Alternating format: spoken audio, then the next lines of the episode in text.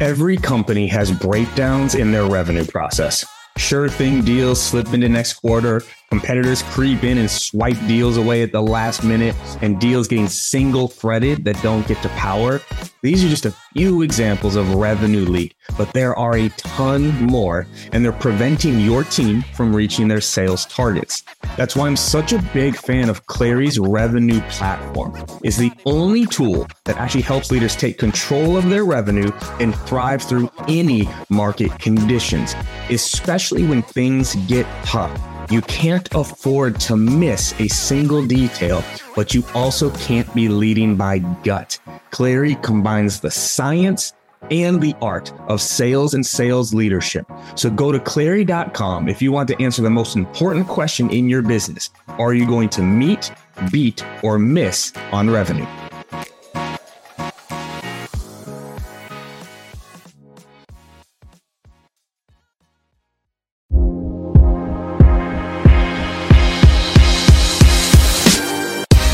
Welcome to the Live Better, Sell Better podcast with your host, Kevin Dorsey of Inside Sales Excellence, the #1 Patreon group and YouTube channel for tech sellers and tech sales leaders, where we dive in deep for tactical advice on how to book more meetings, close more deals faster, and lead sales teams to success. But we don't stop there. We also focus on the person in salesperson. We talk about mindset, goals, time management, and so much more. So thank you for listening. And if you're interested, head on over to patreon.com/Inside Sales Excellence. Now with that, grab a notepad, get ready, and let's dive into the good stuff. What up, everybody? Welcome to another episode of the Live Better, Sell Better podcast. This is your host, Kevin Dorsey, aka KD, and we are going to talk about two of my favorite subjects today: growth and building. Growth and building, which sometimes go hand in hand, but so often when we are building our companies and building our teams, we're not also building in growth for our people at the same time. And if you really think about motivation, us as human beings, one of our greatest motivators is progress. Are we growing? Are we moving? Are we improving? But so often we think it's a spiff, it's a gift card, it's whatever else to motivate, and that's not it. And that's why I'm so pumped to have Matthew Roberts with me today from mosaic.tech, because he's in it right now, y'all. He is building. He is in the trenches. He is coaching, but he's also calling, and he's also building in growth paths for his people. And so we're going to talk about, one, how to build and how to build from the ground up. I love the in the trenches, but also how to build growth plans for your teams so they feel motivated and know where they're going. Matthew, my man, welcome to the show.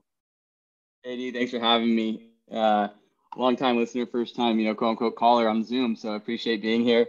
Really excited to talk through this topic. Like I mentioned, having a unique experience right now over here, starting from scratch. And I got to, learn from someone really well, Michael Tuso over at Chili Piper. So trying to emulate a little bit of that success over there and see if I can do it again at Mosaic. So really excited to dive into this topic. I love it, my man. And shout out to Tuso. All right. It's always fun. This is always truthfully my dream. We can start off on a slight tangent. We'll get into the good stuff. Is I want the mafia to spread, where it's I, worked with and mentored Tuso. Tuso works with and mentors you. We get to talk today. You're going to build out this org. Someone you worked with is going to go on. And you get to start to watch those dominoes fall. It's a really fun experience. I love it. I was texting with Tuso just last week. So proud of the kid. Love what he's done. So, all right, but we're going to dive into this, right? No backstories, no fluff. We get into the good stuff here. Let's talk about the in the trenches work that you're doing right now, because so often, and we can go back and forth on the reasons, sales leaders don't do the job of their rep. And oftentimes there's a disconnect there, right? So what are some of the things that you are learning right now in the trenches that you think are making you a better leader for your people? Great question. And it's funny that you say that, because I remember a long time ago, my first role ever was an SDR at a company called MyCase, which is, through Appfolio, which is a larger company now. But we had a manager who came over, came from a completely different space, but did a good job. And I remember always thinking, how do you coach and train when you don't do what we do all day? The tactics and the high level, but how do you're not making cold calls, you're not sending emails, you're not prospecting, you're not doing this. So how I've always loved to learn from people who are, you know, not to say great or like phenomenal, but like just good at least at what they're teaching you how to do. And you can dive into coaching for sports too and use that analogy. Like there's great coaches who never played a game of football, but you know, they're going to win Super Bowl. So it's definitely a tricky like topic to dive into, but myself personally, I've always loved to teach like what I know. I want to, you know, show best practices, and I'm also a big like leader by example. And I think that's a part that I've taken in, but through, you know, using Chili Piper as an example, I started as SDR number 3 there. Like we mentioned, got to learn a lot from Michael Tuso, grew pretty quickly because I had past experience. And so I just wanted more, and I just kept asking like, what can I help with? What can I do? And through there, you know, I knew my number 1 role was to book meetings. That's my job. So I'm going to do that as well as possible, but then I'm going to continue to learn and grow. And then what I realized is I love sharing this information more than I like hitting my own numbers. Seeing someone else succeed, like that's what pumps me up. I love people. So I want to make sure that they're successful and I want to see them grow. And so I kind of like, you know, people asked, did the SDR, you know, leadership development manager find you, or did you find it? And like, it definitely found me for sure. And so to tie that over, when, you know, I joined Mosaic last July, 2021, when we first, you know, spoke, I wouldn't say they were hesitant, but they said, you know, like, this is going to be like a ground floor, like getting your hands dirty, you're going to do some of that. And I was excited because I knew I would feel kind of like a fraud if I came in and just started building things and coaching and training, but wasn't on the phone making calls, wasn't building the sequences from scratch and sending, you know, out cold emails every single day, adding in good fit accounts. And to your point, it just allows you to relate more. And we talk about empathy all the time in sales, right? Like that's a big thing. I don't think you'd have that empathy if you don't feel the pain or the struggle of not booking a meeting after busting your butt for a whole week, or, you know, you dial 40 times and you get hung up on a few and you have bad cold calls. It's harder to feel that when you're talking and trying to coach through a rep, and to make quick decisions and pivot and change, you know, maybe a little bit of copy, maybe a little bit of an opener here if I'm not the one doing it myself as well. And then again, it all ties back to the like lead by example. I always, you know, look up to the people who are leading in the front. They show that it can be successful because they're proving it themselves too. I'm not asking you to do something that I'm not doing myself. So I feel like I rammed a little bit there, but that's my mindset. I mean, that was a heavy question to open with.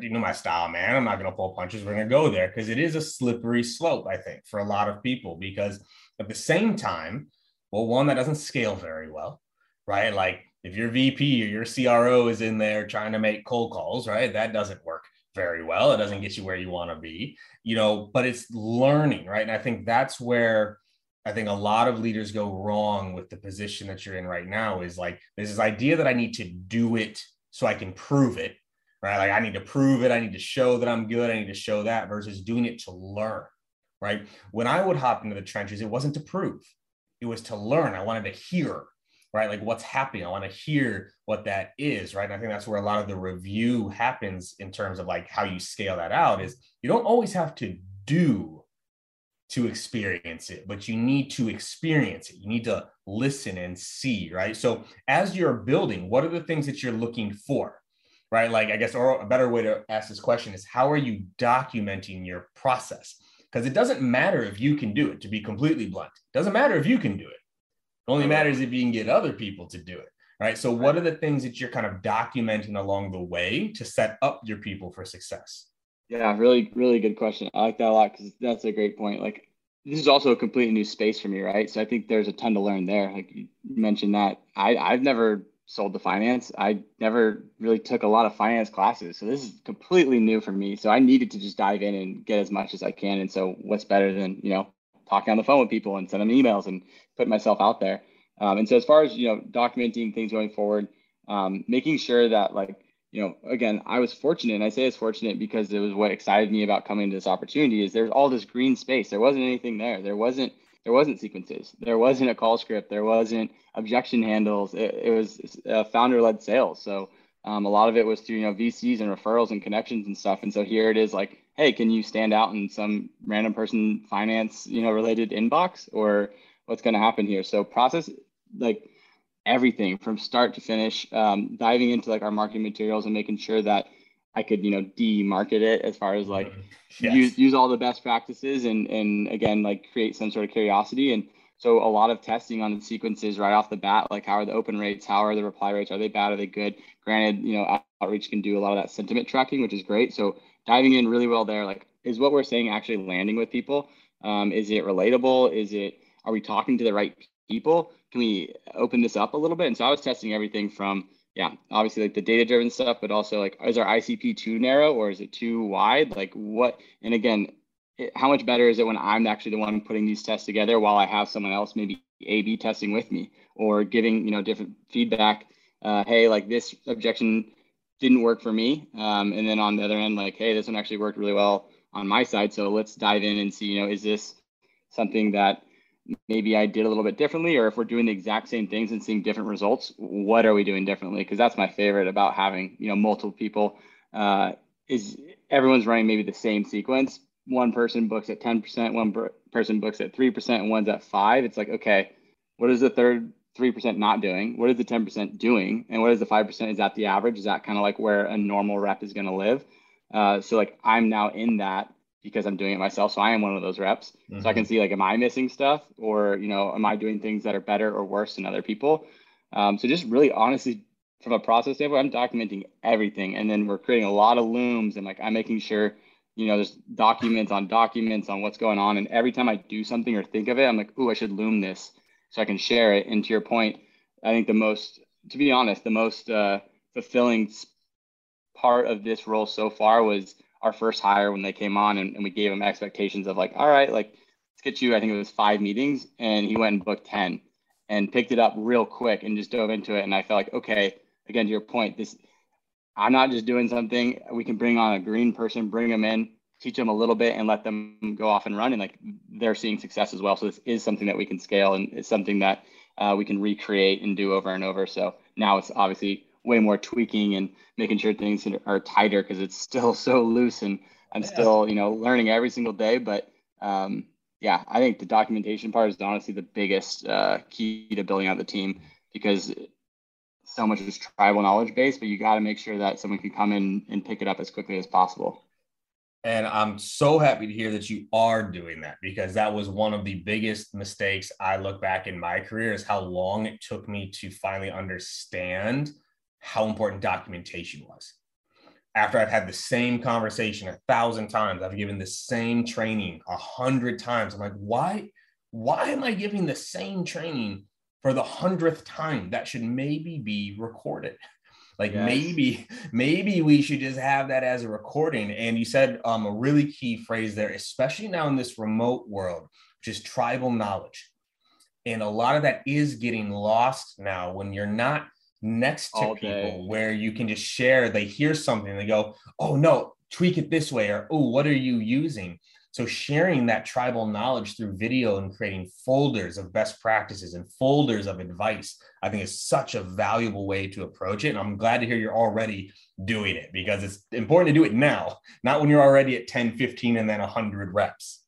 No, exactly. And it's, I honestly give a lot of this credit to our CEO, Bijan. He is a big loomer. And so like he would just loom, you know, in the morning, send over a loom. He wakes up super early. He works, he'll send a loom. I'll wake up. It's like, you know, 5:30 his time and he's talking through something. And so I just started hopping on and using Loom pretty often. And to your point, why has someone asked me this question 5 or 6 times? Now, when someone asks me even just one time, especially like during that onboarding phase, like within the first 3 months, they ask, oh, how do I do this? Or is this the right way to do something? I'm like, cool, let me knock out a Loom on exactly what to do, talk through the entire thing, send it to them. And then I throw it right back in the onboarding thing. I'm like, this is something that, so that thing is just growing 20 Looms a day. Like, boom, boom, boom. So it's just building itself. And to your point, I mean, I was, you know, shout out the OG Chili Piper remote world pre-pandemic. Like I loved the remote environment. I was like, I'm never going back. But there was so much that I lost from like not listening to people cold call next to me and not bouncing questions. And I remember thinking, wow, this is I enjoy it. And I think it's a good thing, but there's a lot missing here. And so obviously like the gongs and that's why they play such a big part is you do lose a lot. So documentation is key. And again, it's not the, someone's asked 5 times or, you know, 5 people have asked, I should probably document this. It's like someone asked one time, I'm probably going to document it so that that question doesn't need to be asked anymore. Mm-hmm. No, it's interesting. And, you know, we could actually probably do a whole nother episode on remote leadership, remote onboarding, all of that, because truthfully, the number one metric that got impacted for me once we went fully remote that I never got, call it back to where it used to be, was ramp time. Interesting. Ramp time went up by over 2 months. And that's for me, right? With like, we do a lot of coaching, we do a lot of training. I've got those programs in place. I know how to leverage it. That was the only metric I was not able to get back to where it was prior to fully remote. Everything else we got back. Some metrics even went further. That one, that tribal knowledge, that onboarding, was the biggest challenge, just figuring out how to do that for people. And we were hiring, 40 people a quarter, right? Like not a year, like a quarter. Right. And so having to go through all that was tough. And so before we move off of like this, leadership in the trenches, like what would be your advice for a leader, that is a bigger team or they haven't done it, right? Like how would you approach getting into the trenches with your team so that one, it's actually beneficial, and two, that you actually get something out of it? Because I think a lot of leaders do. They're afraid, if I go into that pit and I don't book a meeting, well, then it's all over, right? Like it's all over. Like I got to, put my hat on the wall and walk away. So like, what would be your advice for leaders? Like, I probably should get in there, but they're not quite sure how to approach it. Yeah, I like that point a lot because I think that is a fear, right? Everyone has a fear of whatever it may be, a cold call or failing, it's there. So I've heard of SDR managers who do, maybe once a week, once a month, where they'll hop on for a call blitz, right? And they're dialing through. And to your point, yeah, of course you hope and you expect or you want that leader to be killing it. But at the same time, if they're failing too, it also shows that how they handle that failure is so much more important than booking that meeting or what they're getting out of the call. And we were just actually talking through calls yesterday. Not every call is going to turn into a booked meeting. Doesn't mean that every call is going to be a failure. Like if you get any context that you can use then in a follow-up call or an email, or you get a referral, like there's a million ways that you can win on the phone. And so if you're a leader out there and you feel like, maybe I should hop on, I'm worried I'm not gonna book a meeting. Like, no, like hop on there, be a human, right? You talk about being human all the time and being a person. Like that's what's important. You can teach and you can coach so many things, and you don't need to be like the number one leader on the board for the, the most successful dials. That maybe you also set a point of saying like, I'll call the most and like, I'll be the, number one activity leader, and set that tone. On top of it, like from an email perspective, prospecting, I didn't dive into this, but it's still, is part of the growing the team, like understanding the fastest and the best way to be like an efficient, SDR in your day-to-day, like what does that workflow look like? And if I'm not doing it myself, I don't really know how it's going to look. And so I want to be like, all right, I take them from here, I move them from here, I check this LinkedIn page, I go over here, I source that, and I put them in here, I craft this email, make that, Vidyard, and I send it out. I want to do it myself so I can see like where the gap's at, what's going on. And at the same point, documenting that, like that's my favorite thing is, looming a video of, hey, this is the workflow from step one to you sent out and you're good and you move on and repeat it, because everyone's going to bring a different experience there and a different mindset. And they're going to look and be like, okay, that could be trimmed down there that someone else might not see. And then, 5 people later, they'll pick another spot out and be like, ooh, I actually skipped this and do that instead. And I've seen way more success. So, don't be afraid to, quote unquote, not be the best at what it is. Like you're there to be a leader. You're there to teach and to coach and to help. Doesn't mean that you're always going to be, quote unquote, successful and, book more meetings in them. But if you're the one who's bringing up conversation and bringing up collaboration and teamwork, like you're doing your job. Yeah. It makes me think of a couple of things, right? So one of my favorite quotes from Ray Dalio was like, the business or the company that best understands reality wins. Love that. Right? Who understands reality best wins. And so often leaders don't understand the reality of the role. They don't understand how long something takes or how many clicks it is or how people are doing it. And that observation is so, so important. I read a stat recently in a book that I'm really enjoying. It's called The Connector Manager. And it said less than 19% of employees believe that their manager understands their day-to-day. Less than 19%. Like that's insane, but it's also awful. Pretty true. I would be willing to bet. And so like, I was always with my managers, anytime they heard a complaint or anytime something got brought up, is like, you need to go do it and time it. Okay, then once you've done it and timed it, I want you to observe them doing it. Just watch them work for an hour and you will be shocked at what you learn, right? You will learn more from that, even more so than doing it sometimes. Because again, it doesn't matter how you do it. You need to observe how it's being done. And so I think leaders, if you're listening, like you need to observe more, watch more, learn, have your reps send you a Loom in, a Zoom video of like, hey, here's how I'm sourcing leads. Here's how I'm using my outreach. And you might be shocked at what you find out there and find opportunities to make their lives a little bit better. 100%. And actually, you brought up that point, which it just reminded me. That's my also favorite thing about doing this documentation process of building it is as you like flex that muscle and continue doing that, it's contagious and everyone else kind of sees that's how you operate. And so then they do the same thing.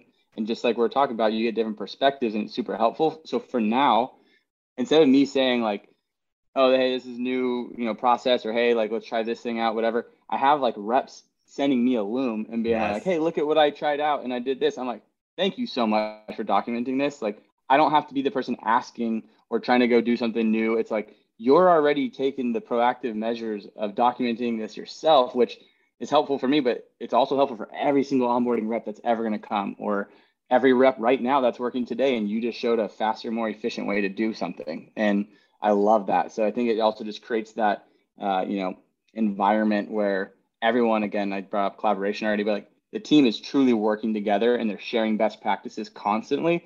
And like, that's when you know you're part of something that's going to rocket ship. 100%, man. And like you build that in, it just goes so far. We were heavy on Vidyard as well. Hey, Vidyard that for me, send it out to the team. And again, last tip here for leaders, you know, like scale greatness. You don't have to be the best, but you need to know what the best is. You don't have to be the best, but you need to know what the best is, because then you can teach it. Then you can coach it, right? And so paying attention to what's working well. If someone does beat you, you go in the trenches and they beat you. Find out why. Don't tuck your tail. Don't freak out. Like find out why, and then teach other people how to do it. All right. So now we're going to make a hard pivot. Like we could actually keep going on that, but I'm going to make a hard pivot here because I want to talk the other part that often gets missed and skipped when building out orgs is growth path, growth plans for reps, right? Because like they want to grow, they want to move, they want to show like, you know, progress. So what are the things that you do to build out a successful growth plan for your team? Yeah, great question. And to your point, this is very, very relevant. There's the Great Resignation that's kind of recently gone on, and SDR world, you look at that, people bounce around all over. I talk to SDRs every single day from an interview perspective, just chatting. And a lot of times it's like, what are they leaving for? Because they didn't see a path of, you know, growth. They didn't see what was next for them. So talk about a tough job already where you need to be motivated every single day to do well. There's nothing that you're chasing after going forward. Like, man, that sounds awful. And so, yeah, a growth plan is crucial to making sure that your team is motivated, inspired, has something to look forward to. You're building that, you know, promote from within, helps, you know, retain your top talent, but also bring in new talent. Like if I look at a company and see people being promoted and climbing through the ladder, hell yeah, I want to work there versus the company where I see everybody leaves after 4 or 5 months. Like, so as far as, you know, steps to take there, I think the biggest thing is like being very open and honest and transparent with your team, which is, you know, again, to documentation, have stuff to share with them, like have hard numbers, have timelines, have qualitative and quantitative information that you can share so that they know what they should expect and they know what they need to do in order to get there. And at the same time, like micro promotions, I'm a big fan of those. So whether it's, you know, SDR 1, 2, 3, 4, or SDR to senior SDR to team lead, like things that aren't going to be 12 to 2 years out, 12 months, 2 years. But hey, if you do this certain, you know, you hit this many meetings booked in this time frame and you do this and we have an interview, like motivate them. So every 4 to 5 months, they have something that they're trying to achieve and they're going after. I think you actually posted about this. If you don't have that, you also can throw in things like records, right? Like put out a monthly record, a quarterly. We're salespeople. We want to compete and we want to get some sort of recognition. We want to reach like a milestone. And so you have to implement those. They have to make sense. And then again, the transparency and conversation, everyone's different. Not everybody wants to be an AE. So you should understand that as soon as possible. I know plenty of SDRs who crushed it and they were so good at their job. They didn't go down to be AEs. if all they thought was I have to go be an AE, maybe they weren't that great, but they said, I want to do something different. I'm good at this and I can do it well. So if I check these boxes, then I have the opportunity to move over into, you know, whatever it is that they're interested in, CS, marketing, HR, recruiting, like who knows? And so I guess to sum it up, transparency, making something that's actually, you know, qualitative and quantitative, having these one-on-one conversations because not everyone's one size fits all, and keeping them motivated enough to continue on, you know, not so far in the distance, but these micro promotions. So every like 4 or 5 months, they're looking forward to something that's going to increase their, you know, career growth. Mm-hmm. No, it's so important. Let's go a little bit deeper there. And then two is like, but how do you still keep them focused on the task at hand? And I think this starts to get a little bit more into the sales dev world than maybe the AE world as much, but sometimes there's so much looking for growth, right, that they ignore like staying in the present moment to actually get good at what they're doing, right? It's almost like they're not trying to grow towards something. They're trying to run away from what they're doing right now. So how do you try to balance that? Yeah, I think that's a great point. And I love the running away thing, because maybe that's where Tuso got it. He used to say that stuff all the time. And I felt like I was chatting with him right there when you brought it up. I think the biggest thing for me that I found success with is we do OKRs. I've always done OKRs at most companies. I think I'm a big believer in them. You're doing it from like a monthly perspective. And so you're putting that into context of, hey, this is still your day-to-day job, right? Like you need to complete whatever this quota number is, which if they're having activity issues, you could throw an activity, you know, a goal in there, but making sure that they realize like that top of the OKR, that number one goal is always going to be like hit your number, because that's what you need to do every single month. That's your job. That's what we hired you for. You earn kind of the opportunity to do these other things after that. So once you've done, you know, like I said, 4 months of hitting your 100%, then you earn the right to do these other projects, which are given to you because you've earned them through your, you know, your hard effort, your work. So I think that, again, it kind of goes into transparency, but making sure that they know this is step one is learning the role. Step two is being good at the role.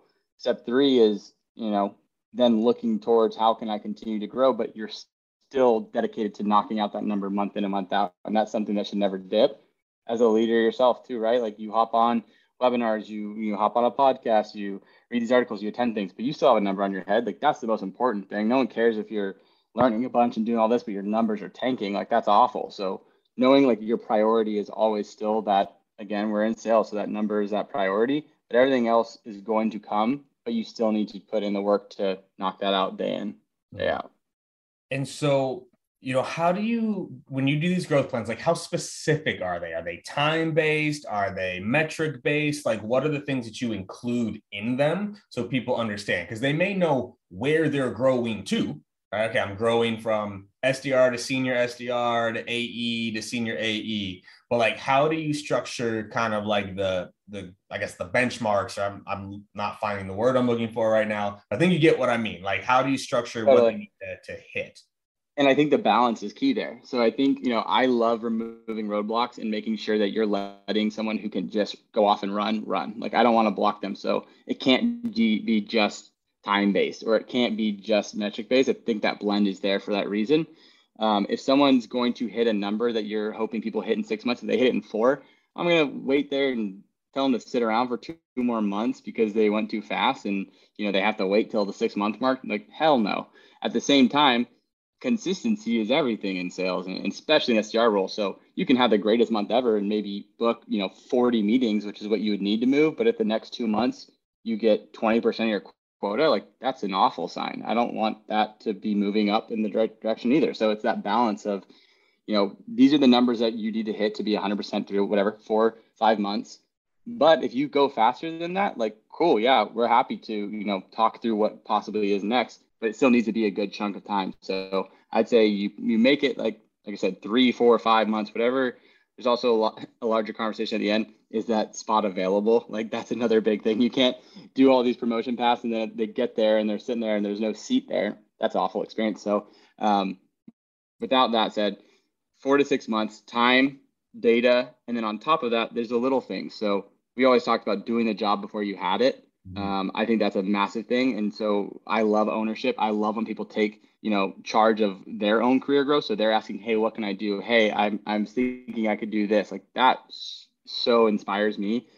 But to make it a little bit easier, I always suggest, you know, helping a new rep onboard. That's always something I love tying to somebody who's trying to grow.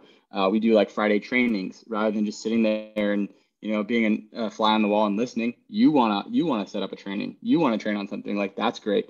Offering up a new sequence idea, like a new cold call script. Like there's so many things that they can look at and be like, all right, who's, you know, my manager, my team lead, what are they doing and how can I help them? What is something that I can offer and bring to the table? And all of that should also be like weaved into, you know, the progress of what they're looking to do. Maybe it's hopping on discovery calls with the AE. Maybe it's, you know, writing some notes on some demos of meetings that they've booked. So there's a million different little tactical things that I believe they can knock out that aren't specifically tied to time and not specifically tied to data, that just prove that they're moving in the direction of growth and wanting, you know, more and wanting to put more responsibility on their plate. Yeah. And what you're diving into there a little bit at the end is something that we've always built into our promo pass, which was virtues, right? So like, what are our sales virtues? How do we behave? Because there's performance and then there's behaviors, right? Totally. I'm not going to promote you if you've been an asshole. I'm not going to promote you if you're not living our virtues, right? And because we had our virtues and they were defined, I could look at someone and say, look, like, yeah, you've hit your numbers, but you have not been living up to seek perpetual growth. You don't participate in trainings. You don't make your one-on-ones. You're not doing the things that you need to with your like coaching sessions. Like until you live this virtue, I'm sorry. Like you, and it's very clear, black and white, which I think is really important, y'all, if you're listening. This has to be very clear. There can be no ambiguity here, which is also why I actually never did time in mine. Mine were always pure metric based with time built in a little bit. Makes right? sense, yeah. So like if quota was 10, let's call it a month, that first promo was like 70. Right. You could get there in 7 months. You also could get there in 4 months. Like you blow your number out. Like I'm also not going to hold someone back from promotion, right? Now, a question I'm going to throw at you, will see, you know, if you're ready for this here, is like, there's some people listening like, well, like to your point, I don't have another seat, right? Or I can't afford to give everybody raises. What are some other things maybe you can do to recognize somebody's growth? Really good question. I mean, I can kind of tie into what I touched upon that I think, again, was you. Like, you can offer up these little exciting things that maybe are records. They're things that they can share and be a part of the sales development team still. And you can recognize them for being such a big, important part of it, even though maybe they should be somewhere else. They should be on a different team. Ask, you know, additionally, like what it is that they want and how long. I don't know, it goes back to being transparent and to talking to like a person. Like there's people, again, using examples in the past that were like, you know, I would love to be an AE. I realize there's not a spot here, but I'm happy to keep doing this until that time is ready. And that's a different conversation than the person who's like, hey, you told me that I was going to be an AE if I did all this, and I'm here and I'm not an AE anymore. And that's when you can kind of go into like, you know, you're right. And that's true. And if there is a spot open up, it's yours. I don't know the time frame on that. It could be a month, it could be 6 months. And I don't want to lie to you and tell you something that's not true. And so if that's the case, I've always been transparent and open with my people, and I'd always expect them to do the same. And if they're like, well, all I really want is to be an AE, and so like I might go look elsewhere, then it's like, I can help you with that. You know, if that's really what you want, then that's not, I don't want you here for 6 months if that's your mindset, because it's probably going to rub off terribly with everybody else. It'll probably dip your performance. So, you know, there's little things I think you can do, but it all just comes down to just chatting with them and knowing what they're actually looking for. You know, having them take on more responsibility in the meantime might not always be the answer, but for some people, they're like, hell yeah, I get to lead some trainings and coach some people and maybe do some one-on-ones. Like, happy to do that. And those are honestly the people that I'd want on my team. If they're just looking for a title change, I want to know that too, because I'm like, cool, I can reach out to some other people and say that you're badass and you're looking to be an AE somewhere, and we can set that up. I would love to have you here, obviously, but if that's your goal, and time, life's too short. Like don't waste it, you know, go do it, what's important to you and make that happen. Yeah, and I love that, y'all. I want y'all to really think about this. It doesn't always have to be money, right? Because also you can look at things like flexibility. Maybe it's a 4-day work week. That doesn't cost exactly anything, right? Maybe that's, you know, get out of jail free card. Maybe that's a month of quota coverage. Like there's all sorts of things you can do that don't cost any sort of money, where it's like, hey, you've hit this mark and now you get 2 months a year of quota coverage. Yeah. That'd be pretty sweet, you know, like, and that didn't cost anything, but I got 2 months a year that I could actually, I don't know, take a vacation. I could actually relax a little bit and build up for the next one. So like, get creative here. And just a quick in the trenches tip for those of you that have SDRs that you're not sure if you can promote to AEs, two things here, create an AE bootcamp. So teach them how to be an AE, create an AE bootcamp.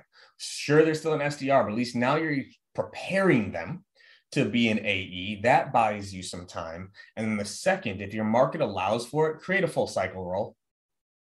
Create a full cycle role. Identify some part of the market that they can prospect into and close themselves, right? Like that keeps people around for a long time, is you're teaching them actually how to be a closer. Because truthfully, y'all, the Bridge Group actually released a study on this a few years ago. The SDR to AE failure rate at new companies is incredibly high, like scary high. SDR at one company becoming an AE at another company has a scary high failure rate. I'll have to go find the number, but I think it was in like the 60 to 70% failure range. I remember that. It was bad. Right. It was bad. And it's like, because you still didn't learn how to be an AE, right? Mm-hmm. Yes, you were a prospector. That's a different skill set. Right. And so building an AE bootcamp internally not only prepares them to be a better AE for you, but also shows you're investing in their long-term growth. Right. I had people on my team where, you know, we slowed down growth, but they had gone through our AE bootcamp. Well, now they're super attractive to another company. Yeah.